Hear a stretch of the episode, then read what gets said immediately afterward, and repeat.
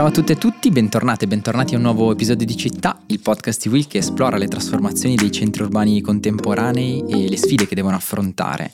Io sono Paolo Bovio di Will, bentornato Andrea Colombo, innanzitutto co-host del podcast Città. Ciao Andrea. Ciao Paolo, buongiorno a tutti. Ciao a tutte le ascoltatrici e ascoltatori. In questo podcast analizziamo le trasformazioni delle città contemporanee, vediamo anche molto spesso, Andrea, il rapporto tra le città e l'ambiente naturale in cui eh, si inseriscono, sono circondate, anche l'ambiente che le città sono, rappresentano.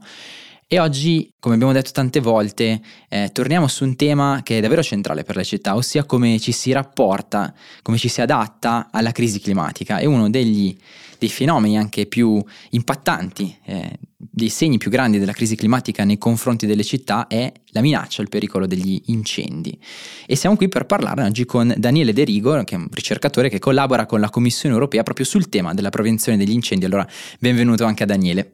Ciao a tutti, grazie dell'invito. Grazie a te per essere qua con noi. Se, se, non ti dispiace, Paolo, vado avanti io perché oggi sono, sono piuttosto carico. Come sai, il tema ehm, ambientale, l'impatto ambientale della crisi climatica in città è eh, a me molto sensibile, come a tutti.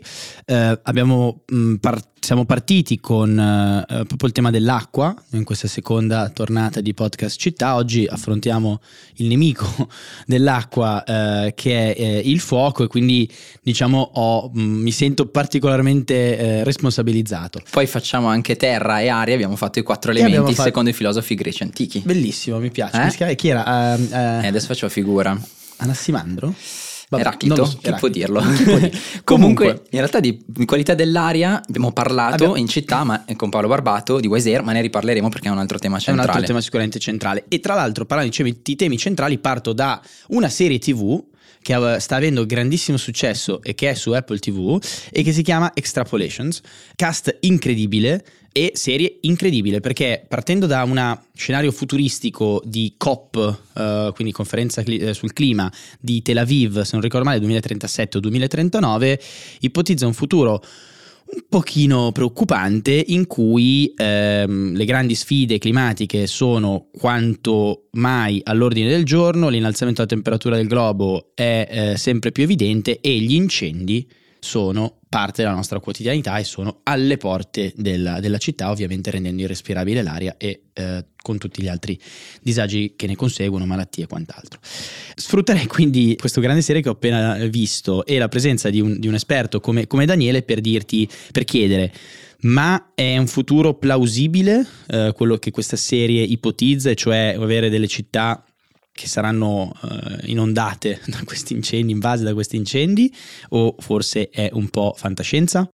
In Europa abbiamo già alcune città che sono frequentemente affette dai fumi di incendi che capitano nelle zone vicine. Dobbiamo considerare però un fatto importante, che gli incendi si propagano dove c'è molto combustibile vegetale, quindi foreste o zone di arbusteti molto vasti. Quindi le città da questo punto di vista sono più sicure eh, ciò non toglie che possono essere toccate anche in maniera pesante dagli incendi. Dobbiamo anche tenere conto di un fatto importante, e cioè che gli incendi non sono un fenomeno costante. Eh, è proprio questo che li rende pericolosi e drammatici, perché si possono capitare dei periodi relativamente tranquilli in cui gli incendi sono radi e moderati e altri periodi in cui abbiamo dei fenomeni esplosivi e gli incendi divampano incontrollabili. Davvero molto interessante. Comunque volevo tornare su una precisazione importante. In realtà non è che non ce, l'eravamo dimenticati qual era il filosofo di acqua, aria, terra, fuoco, eh? perché, perché, Taleti diceva il principio è l'acqua, poi un altro filosofo diceva no, il principio è il fuoco. Insomma, quindi cioè, è un insieme di elementi eh, esatto. della filosofia greca. Vabbè, scusatemi, eh, ci tenevo a farlo sapere alle, a, chi ascolta, a chi ascolta città. Ok Daniele, quindi eh, se però eh, rimaniamo un po' sull'asse del tempo, eh, se non capisco male, allora quindi il futuro futuro dove il futuro di Extrapolations, della serie Extrapolations è un futuro distopico, però eh, il rischio eh, degli incendi è qualcosa, se non sbaglio, che eh, comunque sta aumentando, cioè è una minaccia con cui le città eh, si trovano già oggi, ma si troveranno sempre più a fare i conti. Ecco, magari infatti su questa domanda Paolo, se ci puoi anche portare qualche numero, eh, che sicuramente magari ci aiuta a capire se effettivamente questo trend è, come dici tu, irregolare oppure se è un trend costantemente in crescita. Sì, possiamo dare dei numeri per l'Unione Europea, per esempio l'anno scorso, il 2022, abbiamo avuto un'area bruciata ampia più o meno come l'Umbria eh, quindi stiamo parlando di più di 8.000 km quadri di cui se consideriamo le aree protette, quelle che sono nella rete Natura 2000, stiamo parlando del 44% di quest'area, quindi un'area grande più o meno come la Val d'Aosta. Per dare un'idea di quanto variano di anno in anno questi numeri, nel 2021 eh, l'area bruciata è stata grande come la Liguria più o meno, circa 5.500 km quadri, e l'area invece distrutta delle zone protette, la frazione di quest'area nell'Unione Europea è stata di 1000 km quadri, quindi circa un terzo della Val d'Aosta. Come vedete ci sono anni più moderati, anni peggiori e questi due anni non sono stati né i più moderati né i peggiori, perché a seconda della circolazione globale dell'atmosfera, voi avrete sentito di, in questi giorni parlare del Nigno che sta arrivando e della Nigna che c'è stata negli ultimi due anni che ha provocato anche in Europa, nonostante venga dalla parte opposta del pianeta, eh, dei fenomeni siccitosi gravissimi, tra cui anche in pianura padana. E non sono correlati al 100%, la, la scienza non è del tutto sicura su queste correlazioni perché ci sono fattori di incertezza enormi, però noi sappiamo che il clima ha una sua sequenza di cicli e questi cicli provocano in varie zone del continente eh, periodi eh, peggiori o migliori per gli incendi. Adesso ci sono dei fattori di rischio che sono specifici o sono appunto più legati a questa, ehm, come dire, anche a questa circolarità, non so se è giusto definirla così, dei, dei, dei fenomeni? Su questa base che è naturale, che c'è sempre stata per millenni e anche molto, più, molto prima, eh, si sta uh, aggiungendo un eh, cambiamento climatico in cui vediamo che eh, le temperature si aumentano questo significa che l'aria più calda è capace di contenere più acqua, infatti noi ci asciughiamo i capelli con l'aria calda. E questo vuol dire che nell'aria c'è più umidità e l'aria è più secca e questo fa sì che la vegetazione sia viva che la parte morta, quindi la legna secca, gli alberi morti, tendono a seccarsi più facilmente, la pioggia che una volta era più distribuita durante l'anno tende a essere meno frequente, quando piove piove molto perché c'è molta umidità nell'aria e quindi abbiamo eventi catastrofici eh, di precipitazioni, ma dal punto di vista degli incendi abbiamo periodi molto lunghi in cui c'è una secchezza dell'atmosfera e magari anche dei venti molto forti. I venti sono dovuti al fatto che c'è più energia nell'aria, quindi più vento.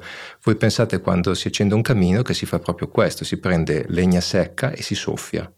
E questi due fattori fanno capire che il pericolo per gli incendi dal punto di vista del meteo e del clima sta peggiorando. E visto che eh, l'Unione Europea è la nostra grande mamma protettrice, ehm, penso ci sia un coordinamento, no? eh, uno dei temi di cui parliamo oggi è proprio anche il coordinamento che c'è a livello comunitario, eh, che è un po' il tuo lavoro, no? Eh, su, sulla prevenzione ehm, e sulla gestione delle emergenze. Ci racconti un po' quello che è appunto quello che fa per noi l'Europa e quello che è anche magari il tuo, il tuo lavoro nel quotidiano?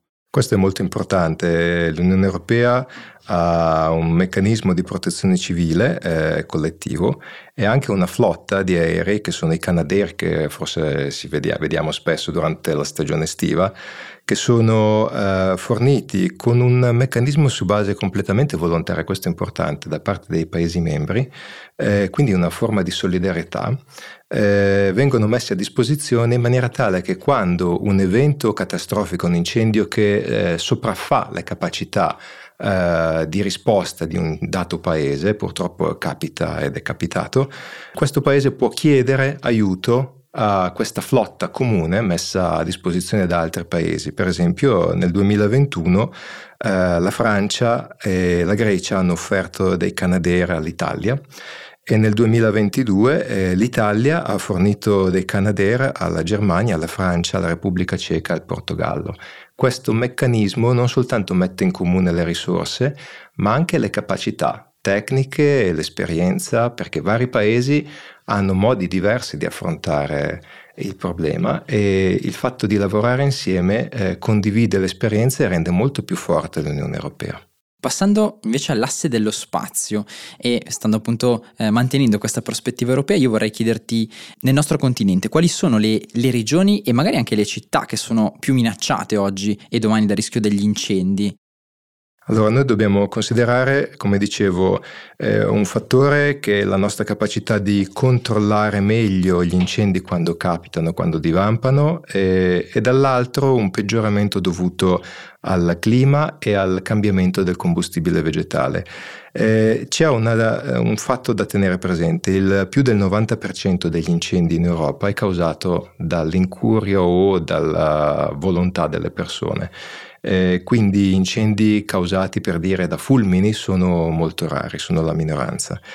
Questo rende eh, le zone in cui c'è l'interfaccia tra gli centri abitati e le zone di foreste, di eh, arbusteti, zone in cui c'è molta vegetazione spontanea, eh, quelle più pericolose perché le persone possono inavvertitamente causare degli incendi e eh, gli incendi poi possono divampare in modo incontrollato e andare a toccare altre zone sempre di questa interfaccia, magari lontane chilometri, dove persone del tutto innocenti ricevono l'effetto del danno dell'incendio che è stato provocato. Stiamo parlando quindi di zone in cui i centri abitati si stanno espandendo eh, invadendo, se vogliamo, zone che prevalentemente erano agricole o comunque naturali, oppure eh, zone che prima erano ben controllate perché erano agricole, pensiamo per esempio agli Appennini da noi o a zone delle Alpi che sono abbandonate, purtroppo vediamo molti paesi abbandonati, e eh, quelli che prima erano dei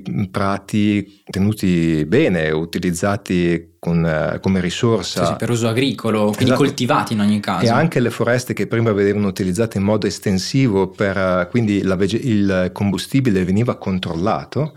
Eh, adesso sono in crescita spontanea, il che da un lato è positivo, ovviamente perché vediamo la rinaturalizzazione di queste zone, Dall'altro eh, noi abbiamo dei tempi che non sono quelli della natura, perché i tempi umani eh, non sono certo quelli della natura. La natura si sta spostando verso nuovi ecosistemi, ma ci metterà decenni o secoli ad arrivarci. Noi abbiamo il problema oggi perché queste zone che hanno una grande quantità di combustibile incontrollato in rapido accumulo sono zone pericolose. Ci sono ancora persone che possono causare inavvertitamente degli incendi e il combustibile è diverso da quello che l'esperienza storica di queste persone per secoli li ha indotti a comportarsi e ci vogliono comportamenti nuovi perché è un ambiente nuovo. Davvero molto interessante, quindi tu hai menzionato gli Appennini in generale, alcune zone eh, delle Alpi, quindi l'Italia è tra, questi, tra i paesi europei, tra le zone europee che da questo punto di vista è, è minacciata da, eh, da, questo genere di Sicuramente di tutto il Mediterraneo possiamo dire, quindi la parte sud della Francia, la Spagna, il Portogallo che è una delle zone più colpite come ricorderemo forse per gli incendi catastrofici del 2017, la Grecia che è un'altra zona molto esposta e invece notiamo un, uh, un, andamento preoccupante nel centro del, dell'Europa, dove eh, zone che tradizionalmente erano meno soggette a questi fenomeni gravi stanno eh, facendo esperienza purtroppo con uh, un incremento degli incendi eh, sia nelle dimensioni che nel numero. Ora, rispetto all'esperienza mediterranea possiamo parlare di numeri più piccoli per fortuna, però dobbiamo tenere presente che la tradizione e le priorità e la capacità di eh, confrontarsi con questi incendi non è così alta in queste zone d'Europa perché tradizionalmente i problemi erano ben altri e quindi ci troviamo con una sfida in una parte dei, dei paesi europei a tenere in considerazione che gli incendi stanno arrivando e stanno aumentando. E se dovessi pensare, tu giustamente all'inizio hai parlato di combustibile che tendenzialmente è assente nelle, nelle città, però ci sono tante città che sono circondate ovviamente da, da natura, da boschi. C'è qualche città, eh, diciamo, che magari monitorate con particolare attenzione che ritieni particolarmente esposta in Italia ma anche diciamo più in generale in, in Europa. Qualche storia tralasciando eh, so, l'incendio di Nerone di Roma di natura se, comunque eh, di natura dolosa. comunque natura dolosa esatto. Sembra eh, poi sempre che, ci, esatto, sempre che poi ci sia stato. Però ecco ci sì, una parte delle iniziative che l'Unione Europea mette in campo è quella della ricerca per capire questi fenomeni che sono a scala temporale molto lunga, quindi uno o due anni non dicono molto, bisogna considerare magari 20-30 anni per capire qual è il tipico comportamento in alcune zone. Per esempio un, ci sono dei sistemi informativi europei sugli incendi forestali che fanno parte del sistema Copernicus, che è un sistema che monitora l'Europa e anche il mondo da satellite con una quantità enorme di dati che vengono uh, scaricati e analizzati giornalmente, ci consente di uh, tener conto uh, di dove abbiamo degli eventi di incendio, di monitorarli giorno per giorno, a volte più volte al giorno e eh, questa analisi giornaliera poi viene eh, integrata, se vogliamo, lungo molti anni, perché questa analisi è stata portata avanti per parecchio tempo. E siamo riusciti a trovare delle zone in cui l'interfaccia, come dicevamo prima, tra gli abitati e le zone eh, con la vegetazione più, eh, in condizioni più pericolose e in cui anche il clima è particolarmente secco e ventoso, eh, sono quelle più pericolose. Vediamo che appunto la zona del Mediterraneo tende a essere una zona uh, da monitorare con una certa attenzione, magari non grandi città, ma paesi di media grandezza, eh, vicini alle zone che si stanno abbandonando, anche zone costiere. E invece vediamo che c'è un rischio eh, che è di fatto, se vogliamo, il prodotto del potenziale probabilità di avere degli effetti, peric- delle condizioni pericolose e, e, il numero di abitanti che possono essere coinvolti ovviamente, no? che è sorprendentemente alto anche in zone del centro Europa, come dicevamo prima, perché Però... lì c'è molto abitato e c'è anche molta vegetazione. Però qui ovviamente parliamo di incendi, però credo che, quindi diciamo, non dico che l'incendio è circoscritto perché sappiamo che ci sono degli incendi eh, che si, si estendono per, per chilometri e chilometri, eh, però ovviamente l'incendio porta con sé poi tutto il tema dell'aria, no? eh, della qualità dell'aria, che chiaramente con a maggior ragione parlavi prima di eventi, può portare poi dell'aria potenzialmente nociva e irrespirabile nella città. È qualcosa, anche lì, Extrapolations eh, mi ha ispirato, è qualcosa di, diciamo, che si riscontra o che, risco- che, si, che l'Unione Europea riscontra o che hai riscontrato tu all'interno di qualche città in particolare o fortunatamente ancora Abbiamo visto questo fenomeno in molti casi eh, circoscritto, quindi stiamo parlando di pochi chilometri quadri per fortuna. Invece abbiamo visto dei fenomeni eccezionali, per esempio quando c'è stato l'uragano Ophelia nel 2017, che è arrivato nel nord Europa e ha toccato eh, l'Inghilterra e l'Irlanda e si è trascinato aria secca che veniva dal Sahara e ha provocato eh, l'anno peggiore del Portogallo e gli incendi del Portogallo sono una quantità, l'area bruciata in proporzione veramente vasta, il fumo, le, il particolato e, e, le particelle sospese si sono mosse per migliaia di chilometri e abbiamo tutti visto, se ricordate, le fotografie da Londra in cui il cielo era giallo o rossiccio ed era il fumo che veniva dal Portogallo. Questi sono fenomeni per fortuna estremi, però sono già capitati.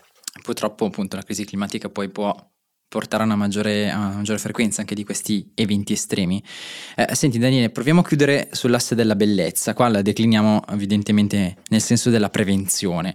Ecco, da questo punto di vista, che cosa possono fare le città per prevenire il rischio degli incendi, cosa possono fare eh, i Paesi membri, magari anche quali strategie sta già mettendo in campo l'Unione Europea e la Commissione Europea per supportare le città, per supportare i territori nella prevenzione degli incendi.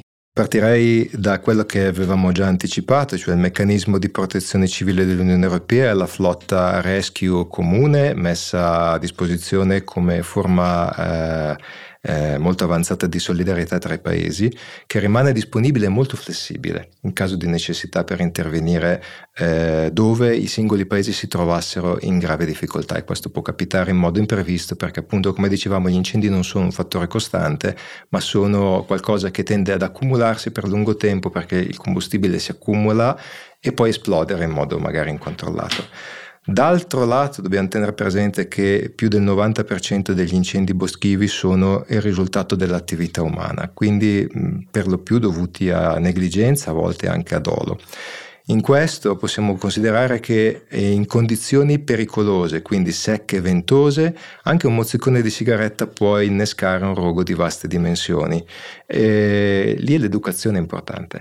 Il lavoro continuo di sensibilizzazione a questo aspetto è importante. Un altro aspetto da tenere presente è che c'è una tradizione, per esempio agricola, non soltanto in Italia, in varie zone eh, d'Europa, che prevede di bruciare periodicamente i campi per prepararli per il nuovo anno. Bruciare sterpaglie. Sì, esatto. E di solito questo viene fatto con, con attenzione e in condizioni che sia, non siano sfavorevoli. Il fatto è che l'esperienza di queste persone, come la nostra esperienza, si basa sugli anni che abbiamo vissuto e non riusciamo a capire a volte che le condizioni possono essere in modo subdolo molto pericolose e a volte capita, capita tutti gli anni a dire il vero, che alcuni di questi incendi eh, agricoli eh, non riescono più a essere contenuti e interessino vaste aree e diventino esplosive. Anche lì è molto importante invece una sensibilizzazione per eh, controllare queste cose. Da un altro punto di vista invece eh, esiste la possibilità che la protezione civile con grande attenzione eh, controlli eh, l'incendio eh, in alcune zone eh, per ridurre il combustibile, quindi in condizioni che devono essere molto moderate di meteo, in maniera tale è, di essere sicuri che l'incendio non tocchi gli alberi, per esempio, ma bruci soltanto le sterpaglie basse. Questi incendi preventivi controllati e da fare soltanto con la supervisione eh, delle forze preposte, quindi sicuramente non qualcosa che fa la popolazione. Eh, in alcuni paesi si è visto che hanno la capacità di ridurre il potenziale esplosivo di altri incendi che possono capitare. L'ultimo fattore è l'informazione e i sistemi informativi dell'Unione Europea su questo sono eh, impegnati in un continuo aggiornamento e eh, interscambio di informazioni con i Paesi membri e addirittura anche al di fuori dell'Unione Europea, in tutto il Mediterraneo e nell'Est Europa, abbiamo delle collaborazioni per cui l'esperienza comune viene eh, fattorizzata e si cerca di integrarla per riuscire a rispondere sempre meglio a questa sfida davvero molto interessante e, grazie mille per eh, questo quadro che, che, ci hai tracciato, è davvero ricco rispetto a un tema di cui davvero forse non siamo neanche molto consapevoli se non eh, poi nel momento in cui avviene l'evento estremo, nel momento in cui torna un po' eh, la stagione, nel momento in cui veniamo colpiti dalle immagini, quindi speriamo Daniele, Andrea, che anche a proposito di informazioni, anche nel nostro piccolo, piccolissimo, eh, il podcast Città contribuisca se non altro un pochino in chi l'avrà ascoltato a creare un, una maggiore attenzione, una maggiore consapevolezza su questo tema. Lo spero e, soprattutto anche, forse anche più eh, sicuri, nel senso che oltre ad avere una protezione civile eh, molto, molto sofisticata e molto evoluta qua in Italia, il fatto che ci sia anche un governo eh, europeo eh, e una solidarietà europea credo che sia una delle manifestazioni di, eh, di maggior successo appunto del, del, della forza dello stare insieme. Sì, sicuramente, e poi senza dimenticare appunto che, come dire, se dovessi sintetizzarla con uno slogan, se capisco bene, eh, la prevenzione poi passa anche da noi, no? se, gli, se, molti degli incendi, molta parte degli incendi alla fine di origine dolosa, volontario o involontario, comunque insomma di origine umana, ecco, allora forse eh, il ruolo che ciascuno di noi può giocare è davvero importante. Io ringrazio Daniele Derigo, ricercatore e eh, collaboratore della Commissione europea su questo tema della prevenzione degli incendi, ringrazio Andrea Colombo e do a tutte e tutti appunto appuntamento a un nuovo episodio di Città, il nostro viaggio tra le trasformazioni e le sfide delle città contemporanee continua. Alla prossima!